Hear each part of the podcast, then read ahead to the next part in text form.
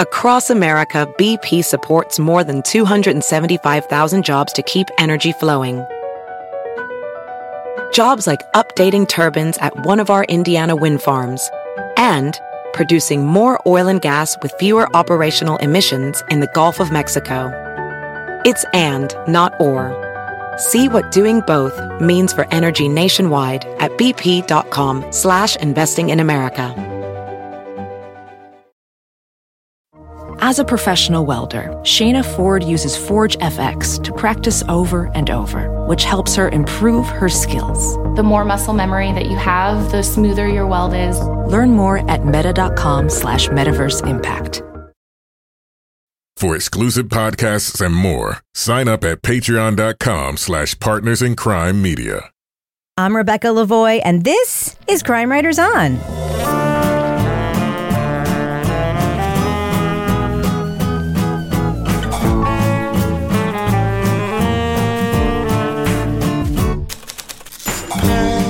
Crime Writers On is the original true crime review podcast that digs into true crime, pop culture, other podcasts. And on this episode, an Indianapolis man is convicted in a street shooting he didn't commit. His defense team and a podcaster join up to prove his innocence. We'll talk about season three of Suspect: Five Shots in the Dark. Joining me to get that done and more is true crime author, T V journalist, and host of These Are Their Stories podcast, my husband and love of my life, Kevin Flynn. Hey, Kevin. Hello, Rebecca. Also with us is private investigator, certified pet detective, resident cat lady, and author of the Piper Green series of cozy mysteries, Lara Bricker. Hi, Lara. Hey, Rebecca.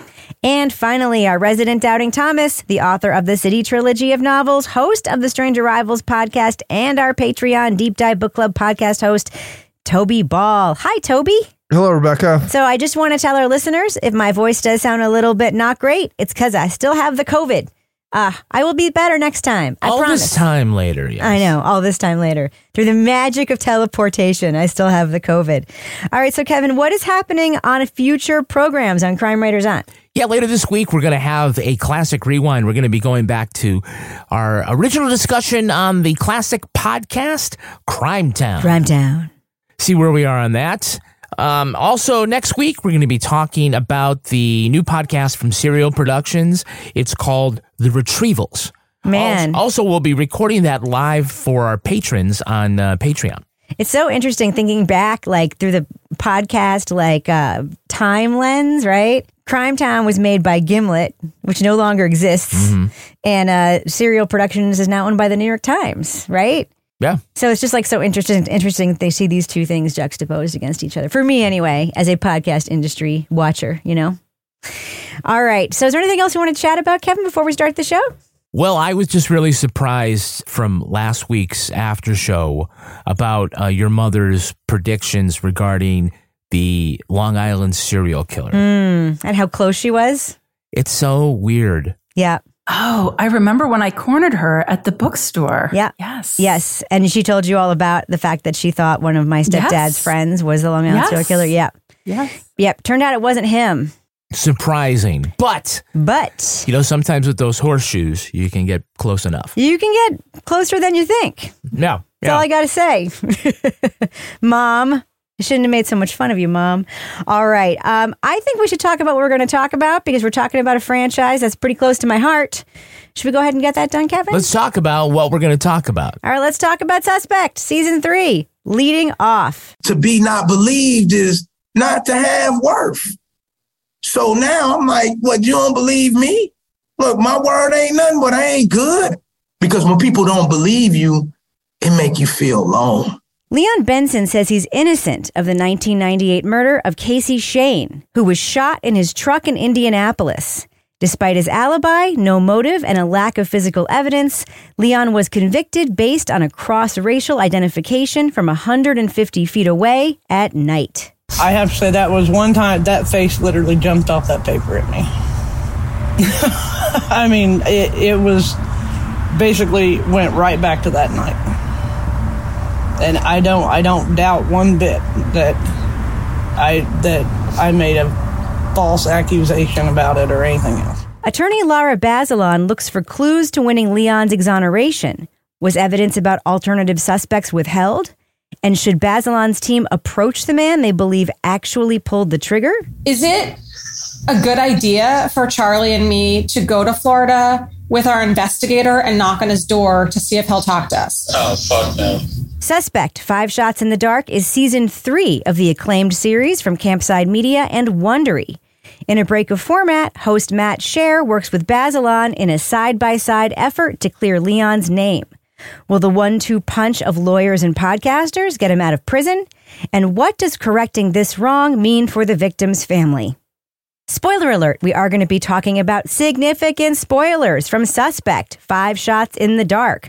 So if you want to remain spoiler-free, go to the estimated time code in our show notes for our thumbs up or thumbs down reviews.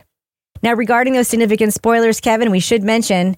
we have heard the whole series. Yeah, it's available now on Wondery Plus. Yes. And now uh, it's coming out on all the major platforms. Yes, and we also should say this case has been in the news. So, like, the there's two things. There's two ways that you can get caught up on the significant spoilers. I would just recommend listening to the podcast if you can. Uh, anyway, that's just my recommendation. So, Toby, one of the interesting things about Matt working with Lara, and they don't say it specifically in the podcast, but I'm assuming that that's what's happening here, is that he gets to sit in on her client meetings between her and Leon, which is not typically what a journalist gets to do when they're covering a story. And so we get to meet Leon when he's still in prison and his Zoom calls. What do you think about him when we first hear from him and he's in this very dire situation with basically no hope of getting out?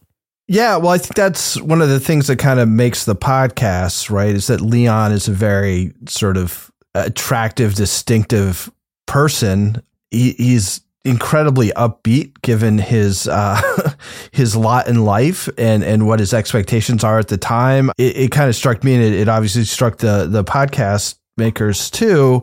He has this like take on the myth of Sisyphus that's a little bit unusual, and most people probably know the myth of Sisyphus, but it's this guy who's like pushing a rock up a hill, and the rock gets bigger and bigger and bigger, and before he can get all the way up the hill, it gets too big and it just rolls back down again, and he's sort of fated to do it day after day after day after day. His rationale was something like this. Hey, at least Sisyphus has a stone. At least he knows where he needs to go. And that was Leon, too. After each defeat in court, he'd say, hey, I can still push.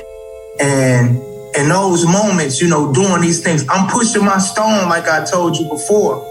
I'm like, man, I got to do these appeals. Yeah, Toby, you're right. Like, Leon does have, like, this really fantastic attitude as an inmate. It reminds me of folks like, you know, Leo Schofield, Adnan Syed, Suave. Like Curtis this, Flowers. Curtis Flowers. I mean, do we hear a lot from Curtis while he was in prison? No, but we've, we've heard from him since, and he definitely is. Of course, of yeah. course. But, you know, when we're introduced to certain inmates that are fighting for exoneration, they become these people that like, oh, like we really become drawn to because they're warm and interesting. And I'm kind of wondering about if the next time the guy we get who is deserving of an exoneration is also a huge asshole uh, and sort of the whole fuck the world thing. Like, are we going to still feel the same way for them and, and, and cheer for them in the same way? In a way, I don't want to say that, you know, in the same way that, like, we wonder about whether or not money buys you a whole different system of justice, I kind of wonder about whether the more charismatic inmates are the ones that get the podcast treatment. But, hey, that's not a knock on Leon for being a hell of a guy, you know, being very engaging and uh, someone who does not deserve to be in prison. I'll tell you, I'm very moved when I hear anger, too, from, you know, people in this situation. I think one of my most moving quotes from me from um, Jason Carroll from Bear Brook Season two is when he said, uh, I'm tired of being talked about like I'm some fucking kind of animal. Like, he's so mad. And I'm like, that's exactly how I would be if I were in this situation. Like, it's like, you, I, how do you not be mad all the time? It's incredible yeah, to me. Yeah. You know who is mad, though, all the time, though, Lara, is Lara Bazelon. That woman's mad all the fucking time. What do you, what do you think about her? I love it. I, I love it. I love, first of all, there's somebody else whose name is spelled the same as me, and they're mad all the time. I'm like, it's like perfect. It's uh, my ideal thing. But I love how she gets involved in this case. And, you know, as somebody that works in the defense world, when you hear somebody that's that passionate about wrongful conviction and getting somebody exonerated and holding people accountable the way she is, like, rock on, Lara, from one Lara to another, you know? I think one of the great examples of character development that, um, and Matt Shaer just like is so good at this type of thing with his shows in particular. There's this the scene at the beginning of the podcast where we meet her and she's making her stupid lunch with her uh, two eggs plus three egg whites plus two sausage patties plus, you know. The same thing. And so first day. of all, I'm like, the real mystery of this podcast is where all the yolks go, okay? That's fucking twenty-one mm-hmm. yolks a week. What does she do with them? But the whole idea that she's making it on this pan that has no nonstick surface left, and I'm just like, you can just imagine this like, and she's a she doesn't she's like, my fear of being taped is that I'm just going to be so angry all the time. And you just imagine her just like scraping this nonstick pan until like the nonstickness comes off. And it's just such a great like scene setting um, and character development for P- her. And P FAS has all the great flavor too. Yes, and then later you hear her in the classroom with her, um, you know, the students doing the mock trial thing. And like they do it and she's praising them, but she's so in the moment mad about the thing that happened years and years ago with the lawyer. Like she's just so immediately like, she gets as mad as like a listener to a true crime podcast would get about something. And this is her fucking job. Like she's not dispassionate about it in any way. I'm like having an existential moment. Like, do you, yeah. do you not see how bankrupt this case was? So bankrupt. Like how could you bring this case if you are a prosecutor knowing what you know? I just... Oh my God, they threw this man's life away. One of the things that we hear, Toby, and I'm not sure if the podcast delivers on it, is that we are going to get this real-time investigation. And I think the nature of communication in the era that we are in today makes that difficult, plus the distance that Matt and Lara have between each other. Um, do you think the podcast delivers on sort of this TikTok real-time setup that we're promised at the beginning? Uh, no. Like, I don't know why they said it was like that, because... they experienced it that way, but I don't think listeners really experience that way. I mean, it's it's clearly everything has taken place by the time they start this podcast, right? I mean, it, at least it seemed that way to me, is that everything had happened before they put out the first episode. There's not anything that's really up in the air when the thing starts running. And we, we have listened to other podcasts where things have been up in the air and they either get resolved or not during the course of the podcast, generally not. So I don't think it's a bad choice to make to not do it uh, as it's happening. But when you say that it's going to be in real time, like I think my assumption is that means like, I'm going to find out about what you just did. Like what you did this week, I'm going to find out about on Tuesday. And then the next Tuesday, I'll find out about the previous week. And that's not what, what's happening here at all. So I don't really understand why they make that claim, because this isn't much different from a whole bunch of other podcasts in that respect. Another claim that gets made, Kevin, is that there's going to be this um, sharing of work and sharing of tape and sharing of hosting. Yeah. And um, I... kind of was under the impression that we were going to be sort of weaving back and forth a little bit more than we were. Do you think that this breaks format as much as you thought it was going to break format hearing at the beginning of the show? Yeah, I, I, it didn't break as much as I thought, right? I mean, it does break the format by having Lara Bazelon be credited as like the co-host, because in a way she's a source and you don't generally um, elevate a source to a hosting role or presentation role. It does kind of make me wonder about what kind of editorial input she had besides being listed. And that sort of, there's that one scene where she goes to talk to the cop that she takes over, and, and, and that's great. But it does open up a conversation just about like how much innocence lawyers do and do not work with podcasters, and how much the podcasters rely on the lawyers for like story selection and access. She really doesn't host much. But it is a sort of behind the scenes thing about how do these stories, these cases get selected. And it's usually because a lawyer has done a lot of the heavy lifting already. I mean, even with In the Dark season two, that legal team had already identified Curtis Flowers as, you know, somebody who was potentially wrongly convicted, and did a lot of the work that got Madeline going in her own direction as well. Right. It's hard to kind of distinguish here what happens, because I think that there are probably different expectations going into a project like this for the legal team, what's going to be the final product and what the journalist is going to be. And in the way where we always say that you have to betray either your subject or your audience, here that either Matt has to come up with ways that will be honest to the point that it's not flattering anymore to the legal team and betray them, or it ends up just doing kind of, you know, what is in the best interest perhaps of the legal case that may not be in the best interest of the story and betraying the audience. So I don't have an answer on to what this should be or whether or not she should have been listed as a host or whether the level of input and editorial control is the proper amount, but it does start making you think about the ways that these two entities throughout podcasting, throughout all this genre, about how they're working together and what they expect to get from one another and what they give up by going that route.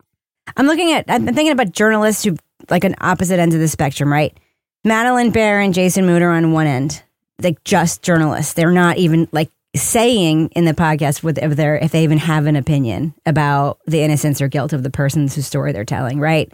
On the other end of the spectrum, we have Gilbert King, who's now who's covering it as a journalist and is now just fucking full in, like he's in love with Leo and like they're like brothers now, and he's like fully fighting for him to get out. He's like all for the cause, become an advocate, right? I don't think Matt is becoming an advocate here. He's just allowing the advocacy and the journalism to live together in the space together. And I think it's an interesting experiment. I'm just not sure it fully delivered on the experiment. Like, I don't know if I heard the blending of the two, like back and forth at all, except near the end. And it was very much just many episodes of us hearing what happened, the journalism part, and then Laura came in much later. And yeah, the I, crosstalk doesn't sound like two hosts. It I sounds like liked, Matt still interviewing. I would have liked to hear more of like the Looney interview type stuff earlier on mm-hmm. to sort of get more of what was happening inside. You know, like the classroom scene, for instance, was so interesting. I would have loved to have heard more of that throughout. And, and just you mean to, the mock trial? Yeah, just to fulfill that promise. You know what I mean? That's just my opinion. Would you have known that this experiment was kind of happening if they hadn't set it up front? No. No. No. No. And I, I think, honestly, what my takeaway was of it, it was almost like we're putting this up front like this because we were able to access a lot more information about this case because of the relationship we had with Lara and her team. So because of that relationship, we're going to describe this differently in the opening. But I mean, I liked it and I liked all of the information that we had access to, but it, it, it still felt more like the partnership that they're describing was more just a really reciprocal sharing of information as opposed to co-hosting, if that makes sense. I think it felt different to the journalists, and so they yes. thought it would feel different to us. Yeah, I don't know why they felt the need to set those two things up, because they're not like they're not apparent. You know, I don't know why it was like this unprecedented partnership, and then it's going to be in real time. The only reason why you're even kind of aware that that might be a possibility is because they say it ahead of time and it doesn't feel like they really deliver. So why even say it? Like, they could have just not said it, and then this would have been a perfectly fine podcast and you wouldn't be wondering like, what the hell? Like, this isn't, this isn't real time.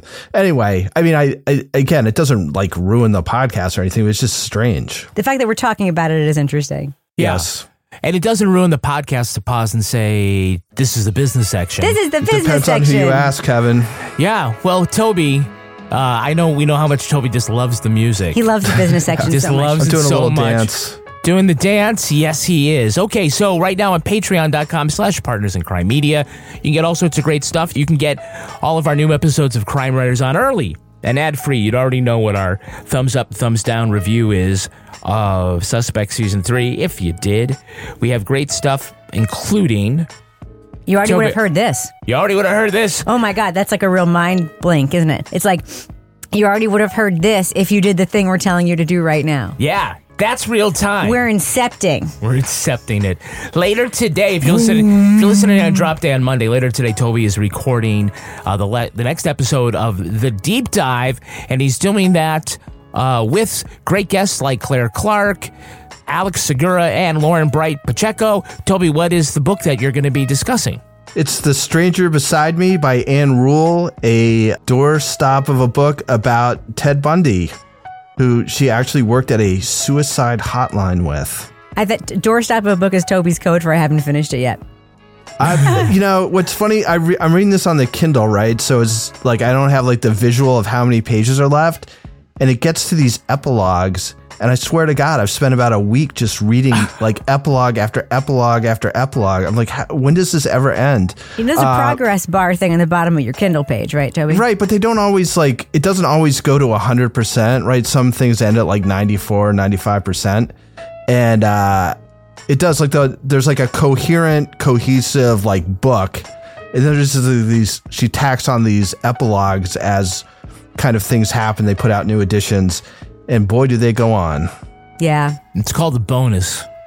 Extra uh, like director's yeah, it's edition. It's a business section. Yeah, it is. It is. Other great things you have at uh, Patreon is we have two really cool podcasts that people love. One of them is called Married with Podcasts. It's so good. In which Rebecca and I, a married couple, dish out advice on marriage, relationships, parenting, sex, money, death. Actually, not Why death. do you say sex like that? Because because everybody likes the sex talk. Yeah, because like sex. There's also a great podcast called Leave It to Bricker, in which Lara Bricker talks about sex. Talks, she she investigates mysteries to her in her quaint A F town of Exeter, New Hampshire. Now, well, we recently did something really special where we have a mashup. We're doing a special crossover live edition. Uh, we had folks come on and listen to Lara talk in real time. Again, there's that term, in real time, about her uh, adventure exploring the dating apps. Nice. And I'm still alive, so... You are still that alive. That is a positive of my uh, investigation. Maybe not if you got with that one guy. Yeah, there's one guy. We'll talk we about it. Po- save it for the podcast. Exactly. Yeah. Also, I uh, want to remind you that you can get all sorts of neat stuff, information uh, with our newsletter. Just go to crime writers on dot com, and at the top, sticking your email address. We have people signing up every week. Not very many of you unsubscribing. That's always a good sign. Love that analytic. And it's good because we have so many pe- we keep getting so many people that we keep getting bumped up to the next like tier for emails, like of people that we have to well, we have to pay for. We have to pay more, yeah. Yeah, so so please.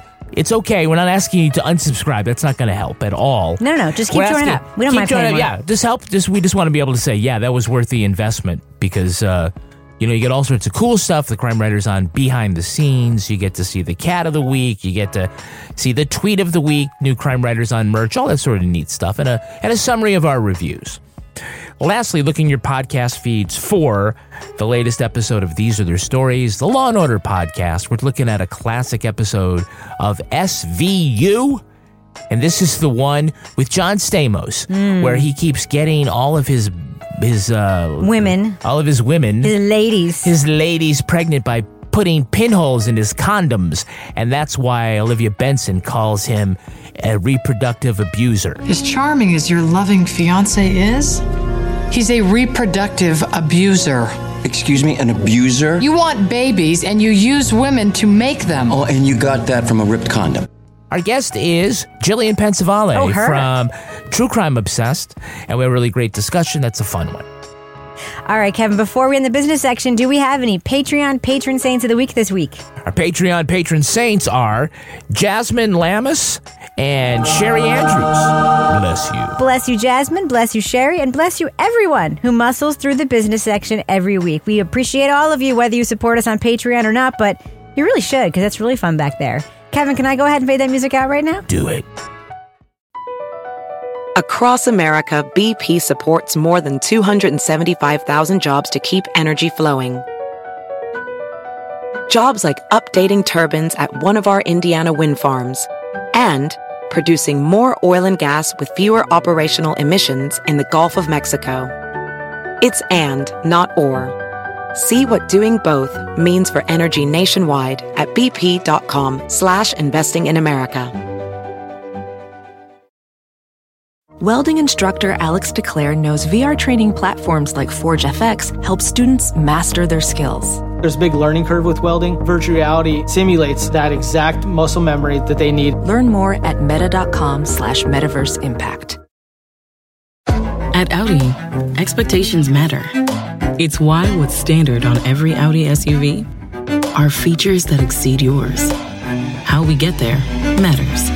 The Audi family of S U Vs. Progress you can feel. All right, Lara Bricker, we've got a private investigator in this podcast with a great name. What do you think of our friend Jimmy Hendrix? I love Jimmy Hendrix. I love that this is somebody that themselves has been through the criminal justice system, and while they are incarcerated, studies up, learns the law, and basically then goes out and starts doing this kind of work for others when they are able to. And, but anyway, what I like about this guy is I always like when you have somebody like this, it's a defense investigator who can sort of talk the talk. And so because of their own past, they go into a situation and they are able to, you know, really gain information and trust from people out there that they are trying to connect with and get information from in a way that maybe somebody else might not be able to. But I just like how fired up Jimmy Hendrix and his name. I mean, anytime we are listening to a podcast and we have a defense investigator, it just makes me so happy. How about someone with a great name like blah, blah, blah? blah, blah, blah, blah. Blah, blah, blah. Blah, blah, blah, blah, blah, blah. We need to talk about the cross-racial identification aspect of this case, because it obviously is the linchpin that got Leon convicted to begin with. The two pieces of evidence they say that, you know, will get you convicted are your own confession and a, an eyewitness identification, right? And D N A, of course, which was this, the the subject of Suspect Season one. We, now, now we know that D N A is not the infallible piece of proof that we often think that it is. Um, but cross-racial identification is an important topic, and one that I think that we haven't talked about a ton on this podcast, but it is the linchpin here. And um, this woman made this identification, but clearly didn't make this identification at first, and then did. And then we have other witnesses saying, no, it was this other guy with these pants with the three stripes down the side, not this guy. Toby, what do you think about this being the linchpin of this case, and that this, quote, you know, reliable witness from one hundred fifty feet away making this identification is the reason why this guy was sitting in prison for so long? So I guess there's a bunch of things going on, the first of which is, uh, you know, how reliable are you identifying anybody at that distance at night? And if I'm wearing my glasses, I still don't think I'm able to do that. So the the cross-racial identification issue uh, was interesting. Like you said, we haven't gone through it again, uh, but it sounds like the science is there, which kind of brings up the second thing, which is sort of this confidence that the witness has that she's made the right I D. Like the cross-racial thing is one thing, but just the distance and the and the time is, is another yeah. thing. So it just seems like on its face, that would be a problem. And then I guess the third thing is what is more reliable as as evidence. And it seems to me it's a lot easier to describe and remember what a pair of pants, especially something that is as distinctive as like Adidas sweatpants, because they have the three lines, because that's the Adidas thing. And you see it, and that's like, that's not a hard thing. Like, you don't have to parse that out too much. Your brain is saying, oh, they're wearing Adidas sweatpants.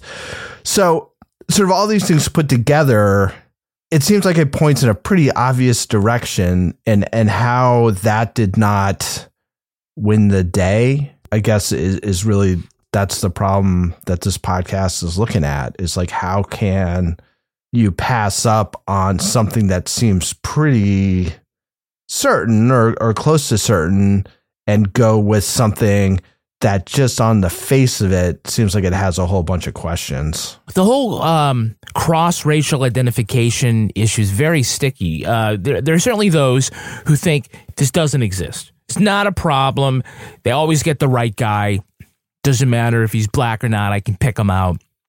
It's not an issue. No, you can't. No, you can't. But there's also the feeling that the identification difficulty is a character issue, like the witness has some sort of racial bias, or they don't realize that they do. They think they can identify a person from a different race, uh, but the reason that they don't is because they aren't as familiar with people from other races, or they are actually secretly prejudiced, or, or whatever. And I think it really, the science is saying that it, it's more our lizard brains here at work. The point being that it's not like you're good at this, or there are people who are bad at it. It's just sort of built into the way our brains f- process this kind of, that's why, why it's not completely reliable. What in the end, what you don't want to have is like people who say like, I'm really good at cross racial identification because I have this experience or whatever. And there are people who are bad at it. Because if they're like some people that are good at it, then the whole question about whether it's reliable or not just kind of gets all muddied, right? I, are you, you guys ever test yourself on this? Because I sometimes do. Like, I sometimes will, not the cross-racial part, just the identification part. Like, I will sometimes pass somebody. Oh. And then I'll be like, can I even, th- like, a little bit remember what that person in the grocery store that I saw fifteen minutes ago looks like? No. Not in a million fucking years. I would challenge listeners to, like, do this occasionally. Don't like stare at somebody as if you're watching them commit a crime, because that's not how it works, right? You see somebody commit a crime and usually it's like a fleeting thing because you don't know in advance that you're about to see them commit a crime, right? It's like you've passed something or you see something and you see somebody for a couple of seconds. It's like kind of like an interaction you have with a cashier at the grocery store or with somebody that you pass when you're walking or whatever. Tomorrow, When you're when you're having some sort of activity in the world, think about somebody you saw fifteen minutes ago and try to imagine what they looked like in your head. It is, it's not possible. I mean, it no. might be possible vaguely. He was white. He was tall. His truck was green, maybe, maybe blue. I don't fucking know. Like, it is not possible. And the idea that this is like, this is the gold standard of evidence is bananas. I saw a really great college study where they, they had people, they were testing this, and they had people show up for uh, this study, and they'd go to this big desk, and they would check in, and the person behind the desk would say, okay, just a second. They would duck down all the way, and a different person would pop up, you know, like wearing the same color shirt, and nobody uh, recognized that it was a different person. No. Just because you're not thinking like that, you know? It's incredible. Um, when I was doing a lot more interviews working in like the defense world, whenever I had somebody that remembered something exactly, exactly as it happened, I was like, yeah, no, this is a bullshit story. uh, this is either witness tampering or somebody rehearsed this story ahead of time. So I, I agree, Rebecca, with what you just said. So, Lara, we hear a Brady violation uncovered in real time. This is in real time in the podcast, not in the way we mean it. It's not live on. But we do hear Lara go interview with her team, a cop who worked the case, who admits on tape that he did not hand in his handwritten notes as part of the discovery process because those were, what, the draft? That's the uh, work, work product? Work product. I don't know about my handwritten notes. Uh, that's work product. Was the single most shocking thing he could have said.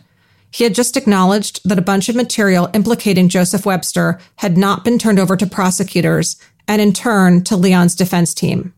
That wasn't just wrong.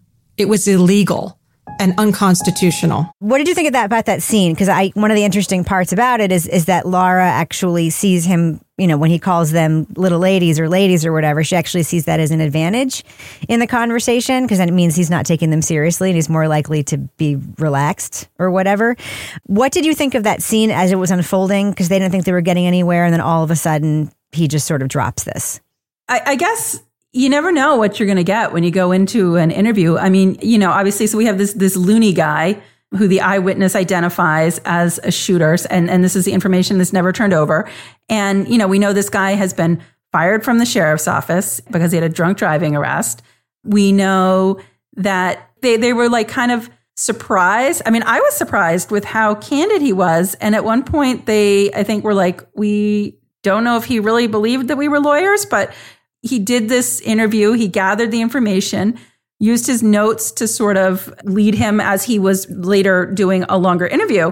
But the fact that he admitted that he didn't turn it over and then not only admits it, but like when they come back with this declaration for him to sign, like basically is like, yeah, I'll sign that. I mean, good for him for manning up. But I, I was I was surprised with the way that this did play out because it is fucking maddening when you look at this case and how long this man was incarcerated when here is information that is just, I don't know, were we lazy? We didn't want to follow up on it. We didn't think people were going to believe this other, these other witnesses. So we're just not going to like go down that road. But holy shit, when you, when you see the totality of what was not turned over and how that could have affected the outcome of this case, it's pretty amazing. But I just, I was just surprised. I, I just really couldn't believe that Detective Jones actually like just, sure, you know, who, that, that to me was surprising. He didn't seem to think it was wrong.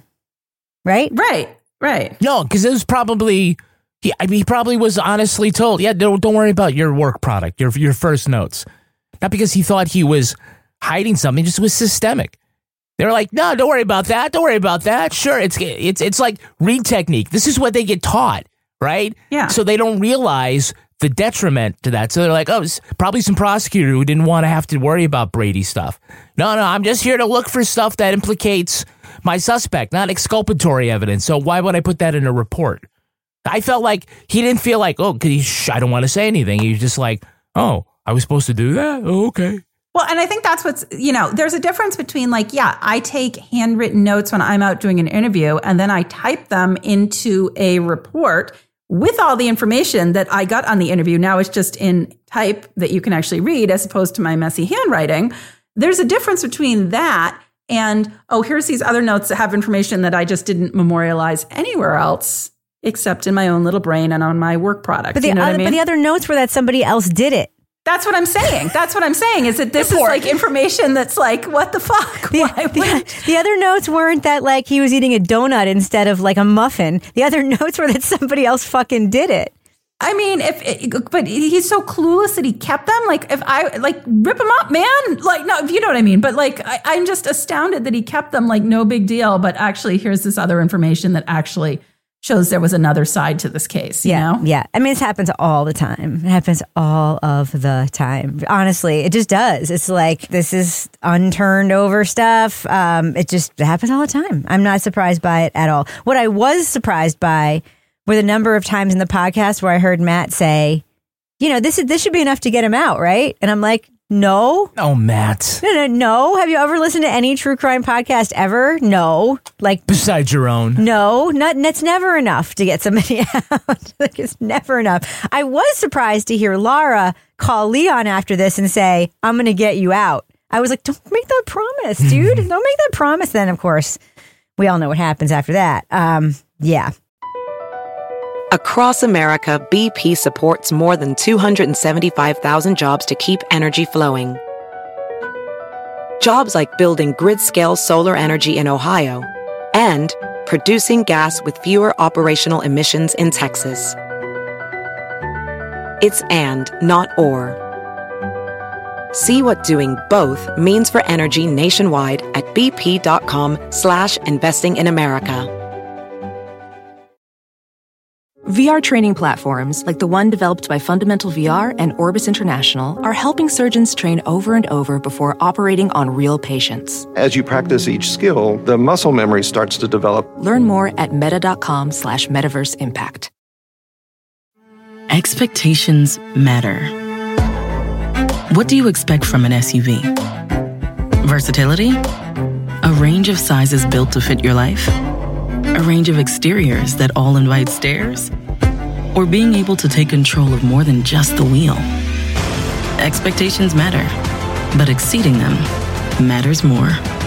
How we get there matters. The Audi family of S U Vs. Progress you can feel. All right, let's do what we do. Let's let our listeners know, should they check out Suspect? Five Shots in the Dark. It's the third season of Suspect from Campside Media. Lara Bricker, what do you think? Thumbs up or thumbs down for season three of Suspect? Yeah, I'm I'm going thumbs up with this. Um, I mean, I know we we hear a lot of cases like this. Um, in this case, we do have a resolution in this case that we are going to hear about. So for me, I always like that when we're not left hanging about where is this story going to go. We we learn where this story is going to go. Um, we've got a defense investigator in here. We've got a fired up defense attorney, Lara, who nice um, first name, Lara. And we have a lot of access here because of the nature of the relationship between Matt and uh, Lara, the attorney in this case. So we really have pretty good information and a view into how this case is being investigated, how it's working. And I thought this was all really interesting. So thumbs up. Toby Ball, what do you think? Thumbs up or thumbs down for Suspect season three? Yeah, this is a really good podcast. You know, I, I think Matt Shaer uh, will probably never make a bad podcast. There's a couple of like weird sort of own goals is what you would call them in, in soccer at the beginning, where they kind of set expectations that it doesn't feel like they really meet in terms of the format. And I wish they just kind of hadn't said it, because it doesn't, the fact that they don't meet those expectations isn't an issue, except that they're set in the first place. So that's just kind of weird. I, the only other thing I'll say about this, because again, this is, this is excellent. Uh, it is a very good version of something that we've heard again and again and again, which is there's somebody in prison for something they didn't do. They're going to be in there for a really long time, and it's clear that they're innocent, and there's something, some thing about our justice system that has caused them to be there. So we're going to sort of interrogate that and then hopefully get this person out. And I, I just feel like we've listen to so many of these at this point, and that while this is like a top-notch example of this, it isn't something that we haven't heard before. So I don't know if that's really a criticism as much as it is what it is, and it's really good. And if that's what you want to listen to, it's here. But I think maybe the reason why they teased it with these little innovations was to make it seem like it was innovative uh, in a way that it doesn't end up being. So anyway, but it's a big thumbs up, because it's a it's a really good listen anyway. Kevin Flynn. Yeah, I'm going to go thumbs up on this. Another good addition to the Suspect catalog. This topic and where it goes is very different than either seasons one or two. And I appreciate what Lara and Toby both said, particularly about the wrongful conviction genre. I mean, it has been around since Serial. This really is the thing that sort of kicked off the true crime podcast and the podcast listening revolution. But even when you get podcasts that, you know, sometimes bring something new to the wrongful conviction discussion, like like we got in Just Say You're Sorry, or The Coldest Case in Laramie, or C S I on Trial, it doesn't feel new or revolutionary. It just feels like, you know, another story about somebody who shouldn't be in jail and how the system is working to keep him in there when it should be working to get him out. So at some point, we really have to start hearing stuff in this industry that is either genuinely novel as opposed to more frustration porn. So I think that we get this here, but I'm starting to feel like, oh, how many more times are we going to hear a really interesting wrongful conviction story that doesn't sound like every other wrongful conviction story? So at least for now, this remains a thumbs up. Yeah, some thumbs up for me too. I share some of your frustrations, because Suspect season one was extremely fresh and novel, in my opinion. You know, I, it's one of my favorite podcasts of all time. It's fresh and novel because it tackles a topic that we hadn't heard before, which is the fallibility of D N A. And the writing and just the the construction of that season was so incredibly like different and and taut and good and um very like Agatha Christie like in many ways. Um, insofar as like you actually get all the clues you need in the first episode of the podcast, which you realize later. And um, I love Matt's writing so so much, and that is why this podcast, that's why this season is also good and gets a big thumbs up for me.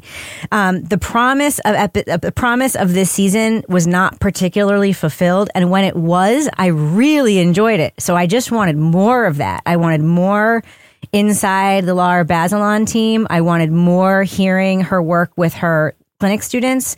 I wanted more um, hearing her on the ground doing things, more of her righteous anger, making phone calls or whatever the hell it is that she does, scraping her t- Teflon pans.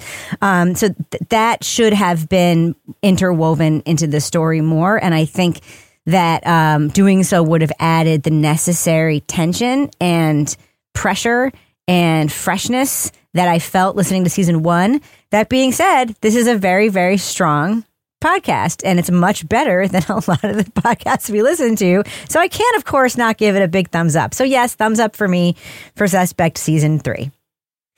Now it's time for my favorite part of the podcast, a little something I like to call the crime of the crime week. Of the week. A restaurant in Sichuan, China is in trouble after the government pulled the plug on its food eating contest. Their patrons were competing to see who'd be the first to eat one hundred eight spicy wonton dumplings. Winners could get a free meal and other prizes, but authorities wanted to know if the contest violates the laws against food waste. Apple pie and hot dog eating contests are common in the West, but they're sore subjects in China, especially to those who remember the famines of the fifties and sixties that killed forty-five million people. A food waste law was passed in twenty twenty-one after a government crackdown on TikTokers posting videos of them binge eating. Panel. China said no to the dumpling eating contest. So what is the next food consumption championship going to be? Lara Bricker, what do you think? Um, I mean, can we just go straight back to old school ramen? I I could, because I'll be honest with you, Lara, I can't get enough of that shit. Mm. Yeah, I'm with you on that. I just made some like actually ramen last week and uh, like fresh, and it was pretty good. So I'm going to go with that. No, I like the kind that comes out of the square package. So well, I, I like that too. What do you I like think? That too. What is the next food consumption championship going to be in your life? I don't know. I'm not really down with food eating contests. I, I think marshmallows would probably be a pretty punishing food to, to consume mass quantities of.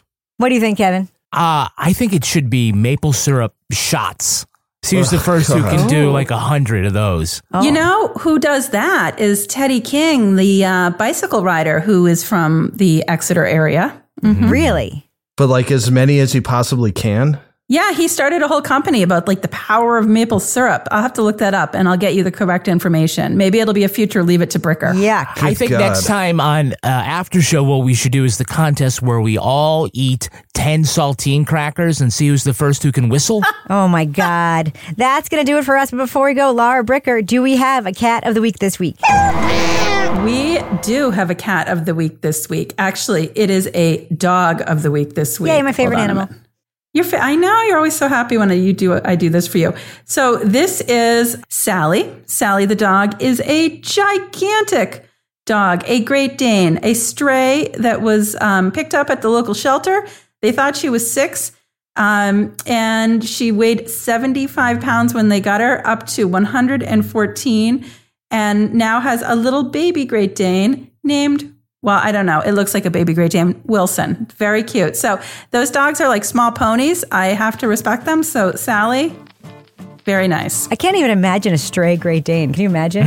It'd be like watching yeah, like, a horse walk by your house. I know. It's like there's a there's a pony. All right, Lara Bricker. Folks want to reach out to you on social media with their pets. It can be any kind of pet to be cat of the week. How can they find you there? They can find me at Lara Bricker. And, of course, you can email us at crime writers on at gmail. We get them there all the time. Toby Ball, folks want to reach you on social media. How can they find you? At Toby Ball N H on Twitter and at Toby Ball six oh three on Threads. Live in the six oh three. What about you, Kevin? I'm at Kevin P. Flynn. If you want to follow me anywhere, you can find me at Reb Lavoie. I maintain my handle the same on all the platforms. You can also follow the show everywhere at Crime Writers On, and I encourage you to join our incredible Crime Writers On Facebook group. Just go to our regular old Facebook page, look at the pinned post, and join the group. Get episodes early and ad-free at patreon.com slash partners in crime media. You get the Crime Writers On After Show, Married with Podcast, Lara Bricker's Leave It to Bricker podcast, and Toby Ball's Deep Dive Book Club podcasts. Our theme song was was composed and performed by Ty Gibbons. Our line editor is the wonderful Livy Burdett. The executive producer of this program is Kevin Flynn. This show was recorded in the Treehouse Yoga Studio above the Mockingbird Cafe in Bay Saint Louis, Mississippi studio, otherwise known as Studio C, The Closet, in our New Hampshire basement, where we also consult with private investigators from the agency of Jagger, Van Halen, and Springsteen. Party on, Garth! On behalf of all the crime writers, thanks so much for listening. We will catch you later. Later. No, you're just hot. You're doing it. Really hot. Well, then move the... Because she's talking about sex. Yeah. No, it's because I have COVID. There you go. Move the fan. Oh, sorry. Yeah.